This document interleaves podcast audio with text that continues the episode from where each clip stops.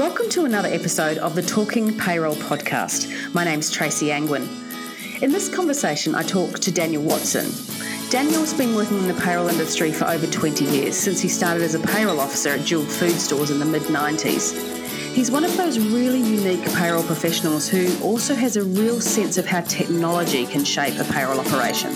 He spent time as a payroll consultant uh, at technology suppliers implementing their technology, as well as hands on payroll and payroll management and project management from the client side. He has also run payroll bureau services and has some pretty impressive brands on his CV. These include uh, the likes of uh, Retail Adventures, Mirvac, Hays, PepsiCo, and Cerebral Palsy Alliance. I really hope you enjoyed this conversation with Daniel Watson.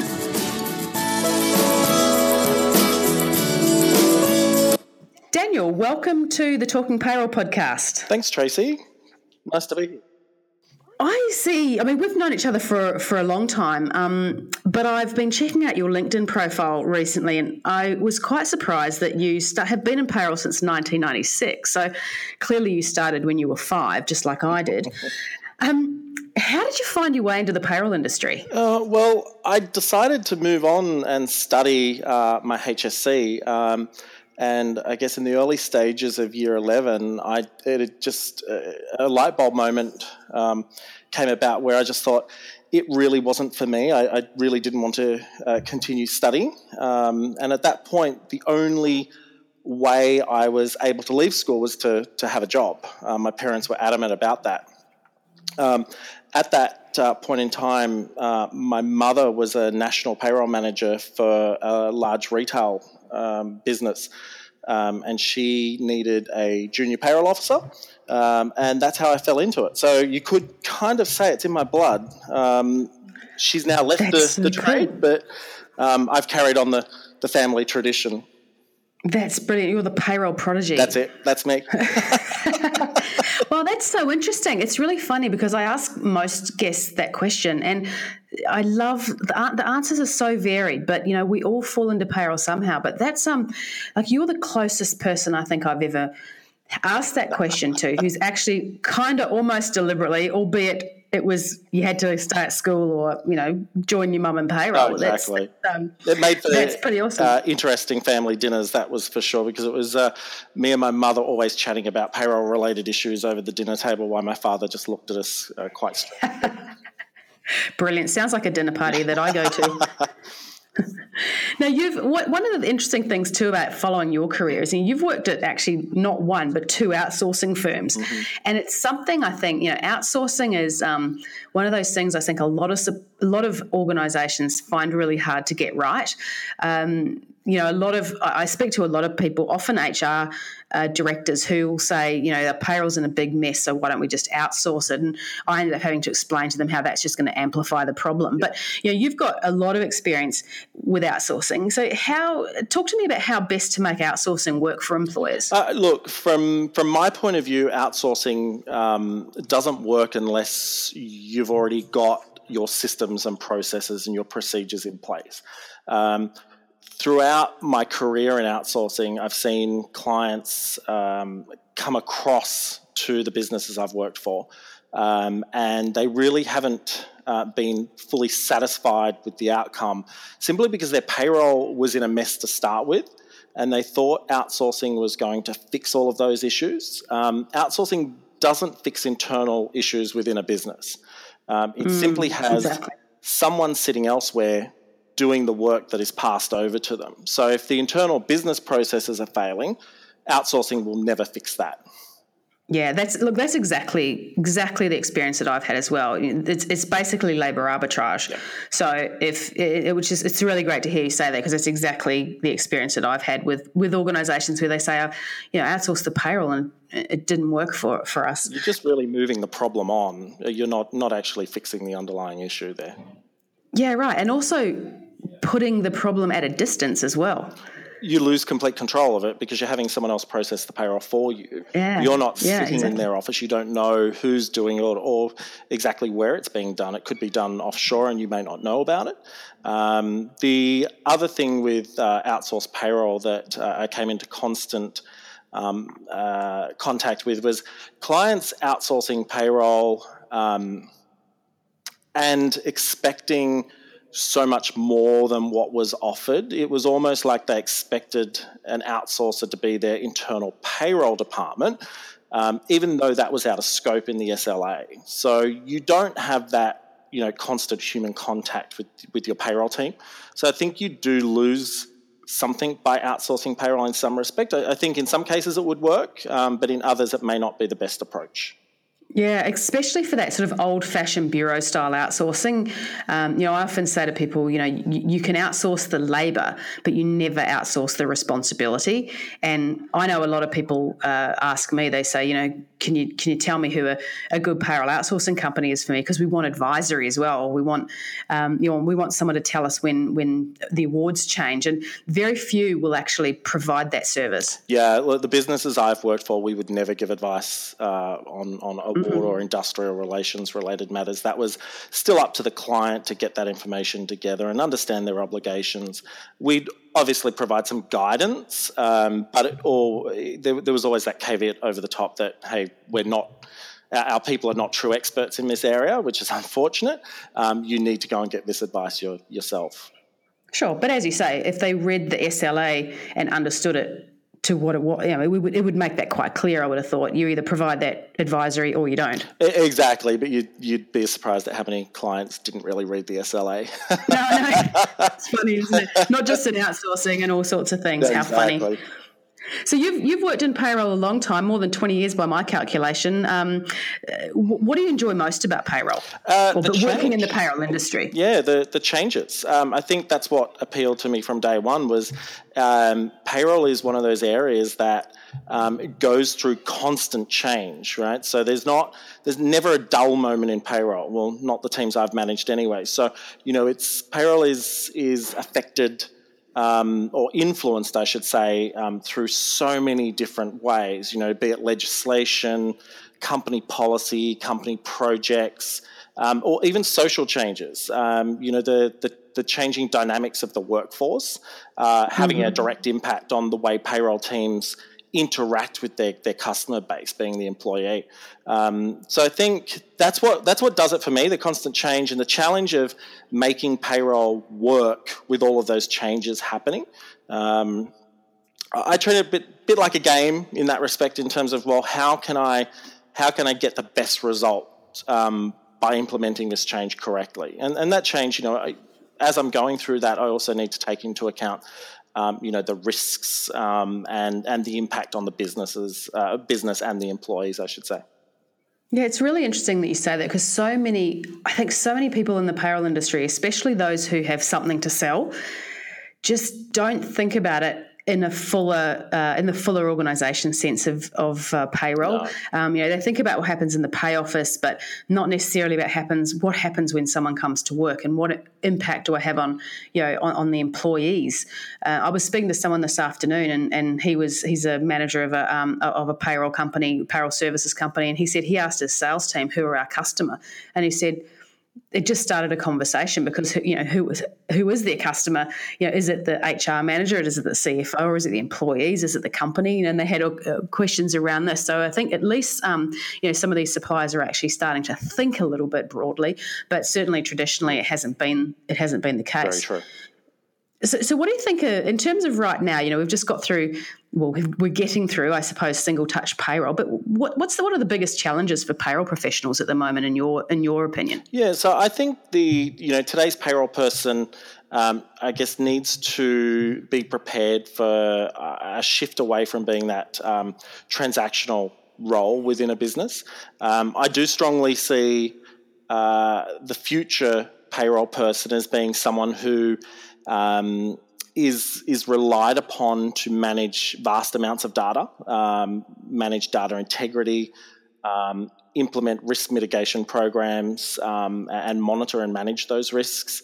Um, I think they're really going to be involved in, in analyzing data more often than the transactional side of things. And I say that because you know some of the the workflows and the automation being implemented into payroll and HRIS systems um, is outstanding and will only get better over time. Um, so as they move away from that, they'll need to focus on the quality of the data, particularly when uh, we're now seeing government departments like the ATO rely on that information to ensure the employee's taxes are done correctly. So that, that's where I'm seeing it, um, and, and, I would hope that that uh, other people are starting to see that and, and making slight changes uh, to their payroll teams. Mm, I think the skills that are going to be required in the future are definitely more strategic than transactional. So it's great to hear that you're seeing the same thing. Absolutely. And, and, and as you say, um, you know, the tax office and I suppose ongoing more and more government departments think you know think Centrelink think uh, uh, so all sorts of social services t- uh, off, uh, offices of state revenue. Yeah. um, you know there's going to be a transparency there and even even pay by pay I think just having STP as a pay by pay transparent process is is really going to affect um, you know the strategy of a lot of payroll departments. So um, I totally agree that that's a yeah, absolutely. that's that's a challenge that hopefully we can all look forward to, to watching for sure. With. Yeah, yeah, exactly.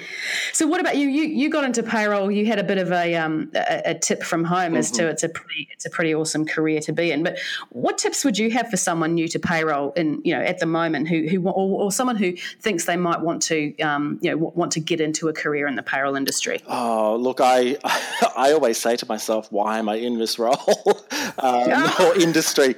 Um, Crikey, we might have to edit that one yeah, out. I know, right? I know you love no, it. I, I know do, you love I it. Um, look, I, I think um, advice for someone considering payroll is to, I guess, uh, understand that payroll is is not just about managing an employee's actual pay or dealing with numbers. A lot of people enter the industry, or they fall into it, I should say, and they think it's all about mm-hmm. doing some calculations and, and the job is done. Um, and it's it's much more than that. To me, payroll is all about customer service.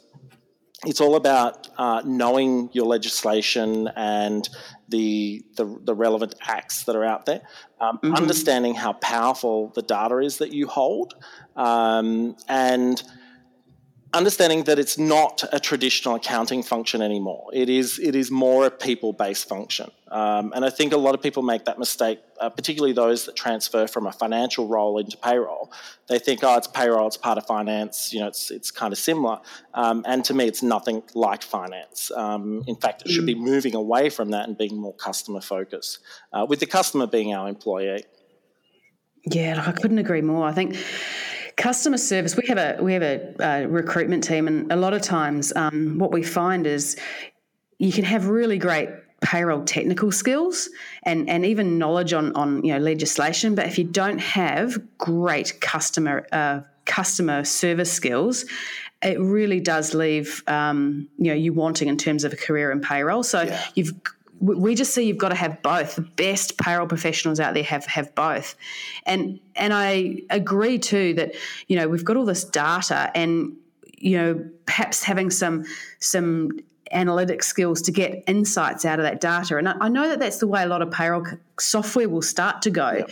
But um, do you, what do you think about specific? You know, is it just is it advanced Excel skills? Is it sort of analytics kind of training. Is that the sort of way that you know people in payroll should be thinking of going? I, think so. I mean uh, excel is a great tool. Um, some of the, the higher end hris and, and, payroll systems use some very specialized reporting systems. Um, i've had the ability to use a product called sap crystal reports for uh, most mm-hmm. of my mm-hmm. career, and I love it to bits. It gives me a little bit um, of ability to learn some programming and some SQL, um, but also just drag and drop and create formulas and, and group and sort data.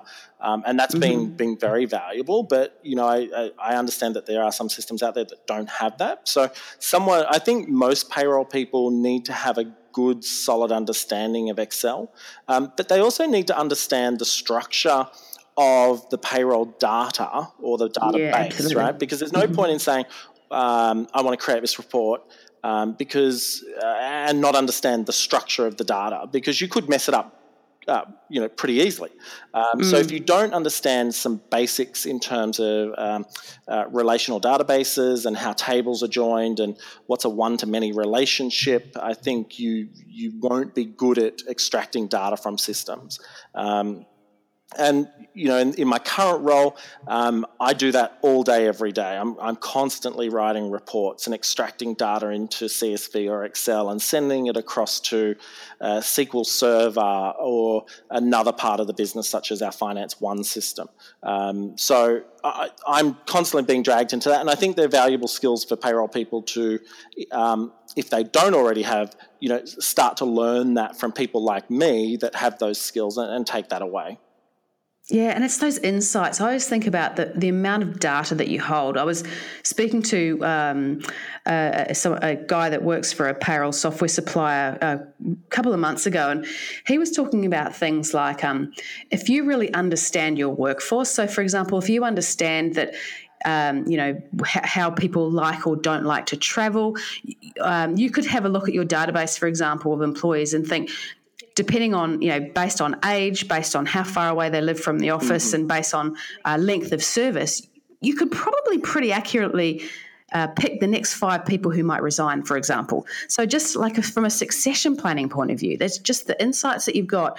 I don't see employers using that um, as much as they could. And I really think, like you say, with those skills, which you know may or may not be in your payroll office at the moment, I think you're quite unique with having those skills.